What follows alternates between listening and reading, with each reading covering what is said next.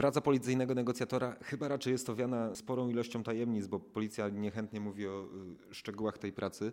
Y, nasi słuchacze czy czytelnicy, odbiorcy generalnie nie wiem, mogą kojarzyć policyjnych negocjatorów chociażby z filmów, czy to amerykańskich, czy polskich, bo w polskich filmach też się tacy pojawiają. Na ile ta praca przypomina w praktyce to, co na ekranie kinowym można zobaczyć? Przede wszystkim praca w polskiej policji jest pracą zespołową czyli do zdarzenia danego jedzie zespół negocjatorów, a nie jeden negocjator, jak to zazwyczaj w, w, filmach jest przedstawiane. Nie ma wśród nas bohaterów, którzy są jakby mm, panami i władcami danej sytuacji, rozumiem, gdzie decydują o działaniach podejmowanych przez innych policjantów, niekoniecznie negocjatorów i o wszystkim, co się tam dzieje. Tak, otóż to właśnie, to tak nie wygląda. E, nie ma takich bohaterów jak w filmach właśnie amerykańskich, e, chociaż e, cały system negocjacji polskich właśnie przyszedł do nas z Stanów Zjednoczonych, gdzie pierwsi negocjatorzy w Polsce byli tam szkoleni i na nasz teren, na nasze realia naszego państwa przenieśli ten cały system negocjacji.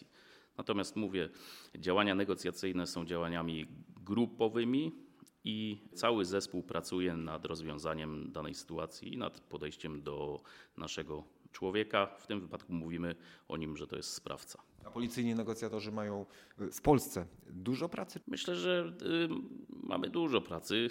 Oprócz zdarzeń, do których staramy się y, jeździć y, na każde wezwanie naszych przełożonych, y, jak również na powstałe mm, zdarzenia wynikające z powiadomień 112 to także przeprowadzamy szereg szkoleń takich dla właśnie podwyższenia swojej wiedzy i umiejętności, jak zachować się na każdym zdarzeniu. A częściej ci sprawcy, o których Pan wspomniał, są wiem, terrorystami, których możemy sobie gdzieś tam wyobrażać, jakimiś zuchwałymi przestępcami, czy raczej osobami w jakimś kryzysie psychicznym, e, desperatami, którzy być może chcą targnąć się na swoje życie, mówiąc tak już wprost. Oczywiście mamy tutaj e, przede wszystkim do czynienia z osobami, które e, chciałyby mm, zamanifestować tak zwaną próbę samobójczą, ale spotykamy się też z osobami, które są nieadekwatne, czyli ich zachowanie mm, wskazuje na to, że nie dostosowały się do pewnych norm społecznych, gdzie wyklucza to ich możliwość współżycia z innymi zakłócają to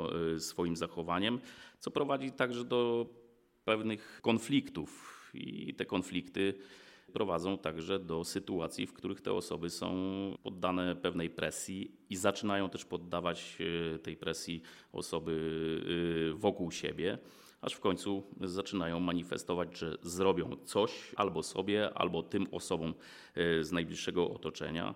Mówimy tu o takim kryzysie osobowościowym. Do tego, żeby określić profil takiego sprawcy, wykorzystujemy także konsultantów, psychologów policyjnych, którzy w naszym zespole także działają jako właśnie ten merytoryczny aspekt y, pomagający nam w nawiązaniu kontaktu ze sprawcą czy w prowadzeniu całej rozmowy. A patrząc całościowo e, na zespół, jakie negocjatorzy nie wiem, mają wykształcenie, e, jakie kryteria muszą spełniać? Co trzeba zrobić, żeby negocjatorem zostać, żeby do takiego zespołu się dostać? Znaczy, nie ma jasno określonych kryteriów, jakie należałoby mieć wykształcenie, jakie doświadczenie zawodowe czy życiowe. Nie ukrywajmy, doświadczenie życiowe pomaga podczas procesu negocjacji. Im jest większe doświadczenie negocjatora życiowe, zawodowe, tym e, wydaje mi się, że łatwiej e, jest e, nawiązać kontakt, prowadzić rozmowę. Każda osoba, która chce zostać negocjatorem policyjnym, najpierw przechodzi badania psychologiczne, czy nadaje się do pełnienia tej funkcji, czy jest osobą stabilną emocjonalnie, czy ma wymagane czy przydatne predyspozycje do tego. Po przejściu procedury kwalifikacji, e, która jest realizowana przez e, Wydział Psychologów, jest taka osoba kierowana na kurs, na którym już głównie w trakcie symulacji jest uczona postępowania w różnego typu sytuacjach kryzysowych prowadzenia rozmowy z różnym e, typem e, osób, sprawców tak zwanych, żeby ułatwić później, przygotować taką osobę na działania już w terenie. Symulacje są w stanie y, przewidzieć takie realne sytuacje, z którymi się potem y, spotykacie? Jest jakiś schemat, y, z którym macie do czynienia? Podczas prowadzenia naszego szkolenia negocjatorów albo kandydatów na negocjatora policyjnego staramy się nawet przejaskrawić pewne sytuacje i odwoływać się do różnych typów osobowości, zachowań sprawcy. Właśnie po to, żeby naświetlić tym naszym dalszym adeptom sztuki negocjacyjnej to, z czym mogą się spotkać w terenie. Oczywiście, jak każda interwencja, takie negocjacje policyjne mogą się zakończyć y, bardzo szybko. Po 10-15 minutach y, możemy uzyskać porozumienie ze sprawcą i możemy mu pomóc w przyświecającej nam zasadzie po pierwsze człowiek. Dbamy o to, żeby mu się nic nie stało i żeby cało wyszedł z danej interwencji. A ile mogą trwać y, długie negocjacje? W województwie pomorskim o najdłuższych negocjacjach, jakich słyszałem, to było 26 godzin bez przerwy kontaktu ze sprawcą. Co to była za sytuacja? Możemy jakieś szczegóły zdradzić? Kilka lat temu osoba, która zabarykadowała się w pomieszczeniu jednym z domów, nie chciała go opuścić i groziła popełnieniem samobójstwa. Po 26 godzinach udało się tą osobę przekonać do zmiany swojego mm, myślenia, zmiany patrzenia na sytuację i udało się bezpiecznie tą osobę e, wyciągnąć z tego pomieszczenia i zakończyć z sukcesem negocjacje. Ta negocjacje prowadziła jedna osoba przez ten cały czas, czy też yy, zmieniali się negocjatorzy, którzy są członkami zespołu? Jak to wygląda właśnie w praktyce? Czy w ogóle zawsze można zmienić takiego negocjatora? Bo przypuszczam, że ktoś może nie chcieć rozmawiać z kimś innym. Tak sobie to wyobrażam. Tak, oczywiście. Z, z tego co pamiętam, w, w tamtym momencie był powołany jeden zespół negocjacyjny, jeden negocjator yy, określony jako nawiązujący kontakt ze sprawcą. Miał ten kontakt cały czas, natomiast drugi zespół negocjacyjny był również powołany. Dysponowaliśmy także psychologiem, konsultantem. Oczywiście zbieraliśmy też informacje z terenu y, miejsca zamieszkania sprawcy, ze wszystkich możliwych źródeł, którymi dysponowaliśmy. Tak, podczas negocjacji zadaniem mm, naszym jest przede wszystkim nawiązać kontakt z, z naszym sprawcą takiej sytuacji, natomiast y, także to, że pracuje nas na miejscu nie jeden, a kilku negocjatorów. Zgodnie z zapisem naszego zarządzenia jest to pięciu, pięciu negocjatorów, a w wyjątkowych wypadkach możemy zmniejszyć tą liczbę do trzech ale każda sytuacja jest inna. Do każdej sytuacji podchodzi się z zupełnie e, inną głową, powiedzmy, i w tym momencie dobiera się różne elementy, które, które będziemy realizować na miejscu zdarzenia. Schematu tak naprawdę, trochę wracając do wcześniejszego pytania, nie ma, rozumiem, bo każda sytuacja jest indywidualna. Dokładnie tak, jak my to wśród negocjatorów mówimy, cokolwiek nie masz powiedzieć, to zależy. To zależy, co powiesz, zależy od sytuacji, tak? Czyli można powiedzieć tak, bądź można powiedzieć nie w określonych przypadkach. A naradzacie się na przykład y, między sobą y, w tym zespole, no bo rozumiem z, ze sprawcą, trzymając się tej nomenklatury rozmawia jedna osoba, ale ten rozmawiający może się poradzić kolegów y, co by doradzili, co by zrobili na jego miejscu? Czy to jest wspólna zawsze decyzja i, i, i, trzeba się jakoś pogodzić co do tego, jaki krok podjąć? Jak w każdych działaniach, najważniejszą osobą działań na miejscu zdarzenia jest dowódca takich działań, czyli dowódca akcji policyjnej, bądź dowódca operacji policyjnej, bądź dowódca e, zabezpieczenia, w którym się znajdujemy. E, negocjatorzy jako narzędzie takiego dowódcy realizujemy przez niego stawiane cele. Cel nadrzędny e, dla nas to e, tak jak e, nasza dewiza, po pierwsze człowiek, natomiast cele dowódcy skupiają się już do typowego rozwiązania sytuacji kryzysowej. I w tym zakresie jest nas kilku prowadzących te działania negocjacyjne i każdy e, wie, co w takim zespole ma robić. Oczywiście mamy także dowódcę takiego zespołu, który nam określa ściśle nasze działania. Te role, o których wspomniał kolega, e, nie są nigdy na sztywno przypisane do danej osoby. Może być tak, że w procesie negocjacji należy zamienić osoby z poszczególnych funkcji. Dokonywane jest to dosyć płynnie. Celem nadrzędnym jest rozwiązanie sytuacji kryzysowej. A co może zaważyć na tym, że negocjacje będą y, skuteczne albo nieudane ostatecznie? Każde słowo negocjatora czy każda czynność negocjacyjna negocjatora może e, na tym zaważyć. Kiedyś miałem takie negocjacje, które spodziewałem się, że będą długo trwały z uwagi na fakt, że osoba, sprawca mm, był bardzo pobudzony, natomiast y, nie chciał się odezwać w ogóle do negocjatorów. Próbowaliśmy na wszelkie sposoby nawiązać z nim kontakt.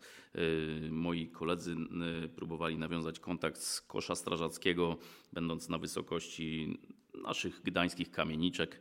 Natomiast nie udało się znaleźć okno strychowe, przez które mogłem wyjrzeć na tą osobę i mogłem złapać z nią kontakt wzrokowy. wzrokowy. Stwierdziłem, że odczekam chwilę i nie będę do niej w ogóle wołał.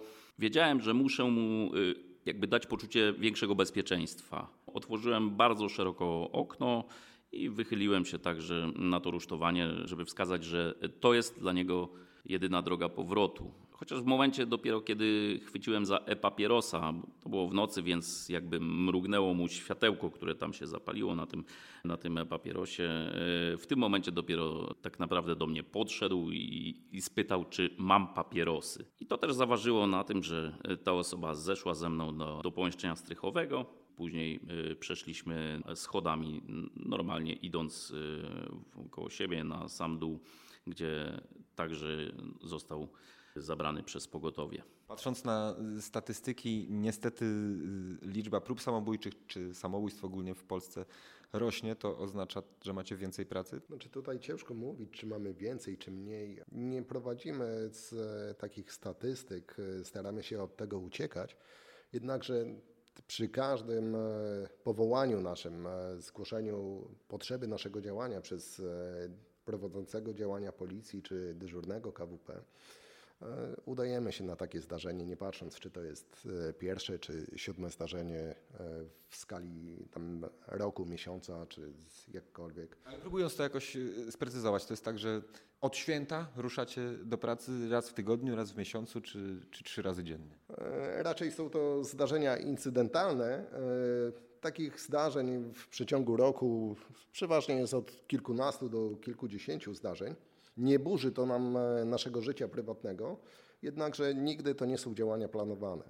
Za każdym razem jest to dla nas niespodzianka i w momencie otrzymania sygnału no, musimy pozostawić e, swoje plany, też nierzadko plany e, nie tylko nasze, ale naszej rodziny, żeby udać się na działania i służyć swoją pomocą żeby jednak zapewnić e, bezpieczeństwo i rozwiązać e, tę sytuację kryzysową. Powiedziałem od święta i tak teraz myślę, że może to niekoniecznie było fortunne sformułowanie, bo jednak ten okres świąteczny jest też takim czasem, kiedy zwiększa się liczba tego typu zdarzeń. Zdarzają się też negocjacje, które e, powodują na przykład, że mając wolną wigilię o godzinie 18 e, byłem już po zupie rybnej mojej mamy i nagle zadzwonił dyżurny, powołując zespół negocjacyjny do zdarzenia. O, szczęśliwie w moim mieście, natomiast to dalej trzy godziny, czy nawet cztery były wyjęte z e, wigilijnego spotkania rodzinnego. Takie negocjacje mogą być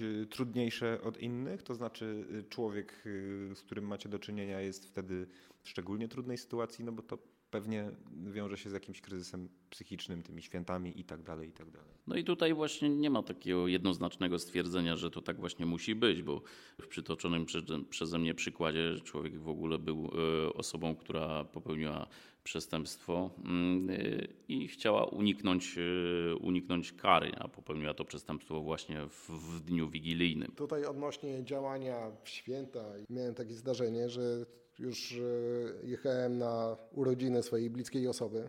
Zadzwoniłem, nawet powiedziałem, za 5 minut będę.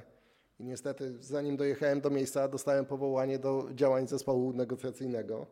Więc zamiast spędzić e, czas w gronie rodzinnym, kilka godzin e, spędziłem na dachu jednego z budynków odświętnie ubrany. E, negocjacje całe szczęście zakończyły się sukcesem, e, co nie mogę powiedzieć o swoim odświętnym ubraniu, które niestety w czasie działań delikatnie zostało poturbowane. Co się stało? Ostre elementy na dachu, no niestety uszkodziły koszulę spodnie, tak więc e, imprezę rodzinną trzeba było powtórzyć w inny dzień. Ale satysfakcja z osiągniętych celów i sukcesu e, działań negocjacyjnych jest e, wystarczającym e, profitem, który nas e, cały czas e, skutecznie zachęca do funkcjonowania w grupie negocjacyjnej. A częściej negocjacje kończą się powodzeniem czy, czy niepowodzeniem i czy jeżeli się kończą niepowodzeniem, czy to jest porażka dla negocjatora? Najczęściej negocjacje przynoszą zamierzony efekt, natomiast pewnie mm, zdarzają się sytuacje, których nie do końca jesteśmy zadowoleni z naszej pracy ale tak jak każdy w swojej pracy popełnia pełne błędy. Natomiast nigdy nie wyrzucamy sobie tego, tych błędów. Staramy się każde negocjacje ze sobą przegadać wśród negocjatorów, ocenić tą sytuację, jak się zakończyła w jakim świetle stawia to nas, a przede wszystkim w jakim świetle stawia to formację do dalszych działań. Czyli nie ma porażki, jest, są tylko zawsze wnioski na przyszłość. Tak, dokładnie. Nie ma porażki, a nasze wnioski na przyszłość są wyciągane z naszych działań, z tego, jak podeszliśmy do danej osoby y, i co skłoniło tak naprawdę tą osobę do, do zakończenia y, tej naszej sytuacji i do bezpiecznego oddania się w ręce czy policji, czy służb medycznych. Tę osobę y, skłoniło do zakończenia sytuacji, czyli to osoba, z którą negocjujecie, ma karty w ręku tak naprawdę? Tak, to zależy od tej osoby, która z nami rozmawia. My y, staramy się jej wysłuchać, tak naprawdę staramy się zrozumieć, z jakim problemem y, ona się boryka. A jak się przygotowujecie do takiej rozmowy? Czy w ogóle jest czas na przygotowanie? No bo ten czas pewnie jest kluczowy y, w takich sytuacjach, a pewnie, jak przypuszczam, bywa tak, że nie macie kompletnie pojęcia o człowieku, z którym musicie rozmawiać. Negocjatorzy nie działają na presji czasu. Jedyna presja jest wtedy, kiedy musimy dotrzeć na miejsce zdarzenia, tak? Czy czyli jak najszybciej znaleźć się przy człowieku, który potrzebuje naszej pomocy. Jak najszybciej ten kontakt nawiązać z nim po prostu, tak to rozumiem. Dokładnie tak, jak najszybciej nawiązać z nim kontakt. Natomiast y, jest wiele zmiennych, które determinują to działanie. Czy na przykład jesteśmy już y, pełnym zespołem do działania, czy dowódca nakreślił nam y, cele naszego działania i czy jesteśmy y, w stanie cokolwiek wiedzieć o takiej osobie. Często zdarza się, że nic nie wiemy o danym człowieku, bo on jest zupełnie sam i stojąc na przykład na moście kolejowym w Gdańsku chce skoczyć do wody. I tak naprawdę jest to osoba, mężczyzna bądź kobieta, chłopak, dziewczyna, stojący na moście i nic nie mówiący nam, y, jak tylko to, że za chwilę wskoczy do wody. Nie znacie na przykład jego tożsamości, no więc tym bardziej nie macie punktu zaczepienia, żeby czegokolwiek się dowiedzieć. Dokładnie tak, y, chociaż y, gro osób już zaczyna na, y, w tym temacie pracować, tak? robić rozpoznanie, kto zna tego człowieka, skąd on się tam pojawił, czy on jest miejscowym, czy przyjechał gdzieś z daleka. To już jest cała policyjna robota wszystkich osób zaangażowanych w rozwiązanie tej sytuacji kryzysowej, czyli zarówno służb kryminalnych, policyjnych, jak i służb prewencyjnych, które nam zabezpieczą miejsce zdarzenia, a nawet naszych kolegów y, czy ze Straży Pożarnej, którzy są bardzo blisko y, tej osoby i być może coś ta osoba do nich y, powiedziała, nawet bezwolnie, chcąc cokolwiek im wyrzucić z siebie, zanim jeszcze negocjatorzy przyjadą na miejsce. Są takie sformułowania, których nigdy nie należy wypowiadać, czy których wy nigdy nie używacie, rozmawiając z osobą stojącą na tym moście kolejowym. Już trzymajmy się tego przykładu. Generalnie ja nie przypominam sobie, żeby były y, sytuacje, w których bałbym się użyć jakiegokolwiek słowa podczas negocjacji. Natomiast wielu słów unikamy. Unikamy y, takich y, kategorycznych zaprzeczeń. Oczywiście mm, nieużywanie słowa nie nie jest to tak do końca prawdą. Tak? Jeżeli nawet w tych filmach czy gdziekolwiek tam spotykamy się z tym, że negocjator nie używa słowa nie. Tak, jest takie sformułowanie, że negocjator nigdy nie może powiedzieć nie tej osobie, z którą negocjuje. No właśnie nie. W praktyce tak się nie dzieje. Rozumiem. W praktyce to nie można człowiekowi stojącemu y, nad y, przepaścią w ostatnich słowach, kiedy widzimy, że ten skok nastąpi, powiedzieć skacz bez użycia słowa nie, prawda? Więc y, to słowo jak najbardziej ma pewne znaczenie.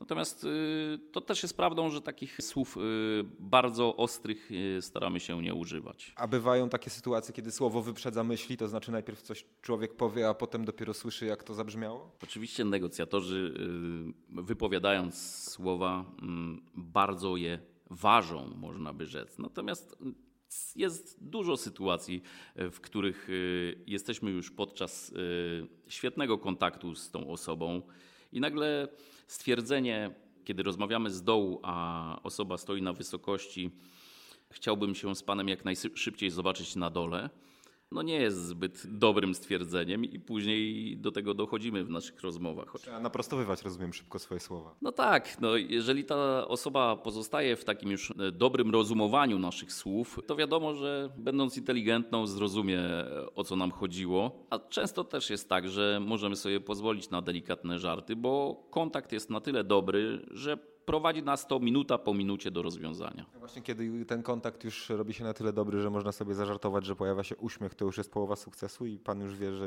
już jest w połowie drogi do zakończenia pozytywnego, czy to też nie ma reguły? No właśnie, tak jak w negocjacjach, to zależy, bo e, ta osoba może być w bardzo dobrym przypływie emocji. E, emocje mogą być na tyle uspokojone, e, że wróciło racjonalne myślenie. Natomiast pewnym żartem choćby czy słowem nawet rzuconym przez negocjatora można wszystko odwrócić, tak? Chociażby do tego, że kontakt zostanie z taką osobą zerwany i znowu należy odbudowywać naszą pozycję. A z dziećmi też negocjujecie? Nikt się nad tym nie zastanawia tak naprawdę, ile osoba, z którą mamy do czynienia ma lat, czy będzie miała 5, 15 czy 50. Ale miewa 5 albo 15? Tak. Yy, negocjacje prowadzimy zarówno z osobami dorosłymi, jak i też osobami, które są niepełnoletnie. Osobiście miałem kontakt z osobą, która miała 16 lat yy, i prowadziliśmy negocjacje przez komunikator, którym on po prostu był zalogowany. To był komunikator w grze, więc nie wiedzieliśmy tak naprawdę, gdzie ta osoba się znajduje, dopóki nasze służby kryminalne nie ustaliły tego, w jakim jest punkcie, e, a manifestował próbę samobójczą, którą chciał po prostu podciąć sobie gardło. I jak rozumiem, rozmawiał pan na jakimś czacie, tak? Po prostu w grze komputerowej. Rozmawialiśmy z, tym, z tą osobą przez komunikator gry komputerowej yy, Wiedźmin i ta osoba także właśnie korzystała z takiego języka dosyć takiego mrocznego, starodawnego, yy, tak jakby wciąż ta gra w nim funkcjonowała. Nie określał siebie jako imieniem czy nazwiskiem, tylko właśnie yy, ksywą yy, z tej gry oraz te osoby, które, do których miał, e, co do których e, chciał e, zamanifestować swoją próbę samobójczą także. To była osoba, która przeżyła być może pierwszy zawód miłosny. No, nie odczuwała wsparcia w środowisku, że postanowiła, że zamanifestuje w ten sposób swoją próbę samobójczą. Jak się te negocjacje zakończyły? Po czterech godzinach od czasu, kiedy nawiązaliśmy z tą osobą kontakt, a nawiązaliśmy przez innego gracza, więc ta osoba tak naprawdę nie wiedziała, że ma do czynienia z negocjatorami. Rodzice spali, natomiast policjanci wybudzili ich ze snu. Yy, chłopak był w swoim pokoju, w swoim łóżku, pod kołdrą, cały czas z nożem i z yy, komputerem. Nie wiedział też, co się dzieje na zewnątrz. Chłopak został oddany również na badania do, do szpitala, aby mu pomóc. Negocjacje zakończone sukcesem. Czy na bazie doświadczeń i rozmów z osobami w kryzysie psychicznym, w skrajnej sytuacji, jesteście panowie w stanie stwierdzić, dlaczego ludzie próbują popełniać samobójstwa? Co sprawia, że y, stają przed popełnieniem jakiegoś desperackiego kroku? Bardzo często jest to manifestacja e, próby samobójczej, jest takim krzykiem o pomoc krzykiem o uwagę otoczenia, uwagę społeczeństwa. Te osoby zazwyczaj chcą powiadomić nas, że coś dzieje się nie tak. One niekoniecznie są zdecydowane, żeby y, popełnić ten czyn. Często zastanawiają się jeszcze, stoją nad przysłowiową przepaścią. Tak? Dlatego wszelkie nasze działania, każdy wyjazd, y, ja osobiście traktuję jako wyjazd ratujący życie. Tak? I staramy się zawsze wskazać tej osobie, że ona nie jest osamotniona, że są osoby, które jeszcze chcą pomóc i e, chcą poznać ich problemy, ich sytuacje. My nie jesteśmy jedyni, którzy e, chcą tą pomoc e, udzielić czy zaznajomić się z problemem. Najczęściej osoby w bliskim otoczeniu tego sprawcy naszego też chciałyby pomóc, zainteresować się, tylko często nie dostrzegają jakichś symptomów, które wcześniej ta osoba wysyła do nich.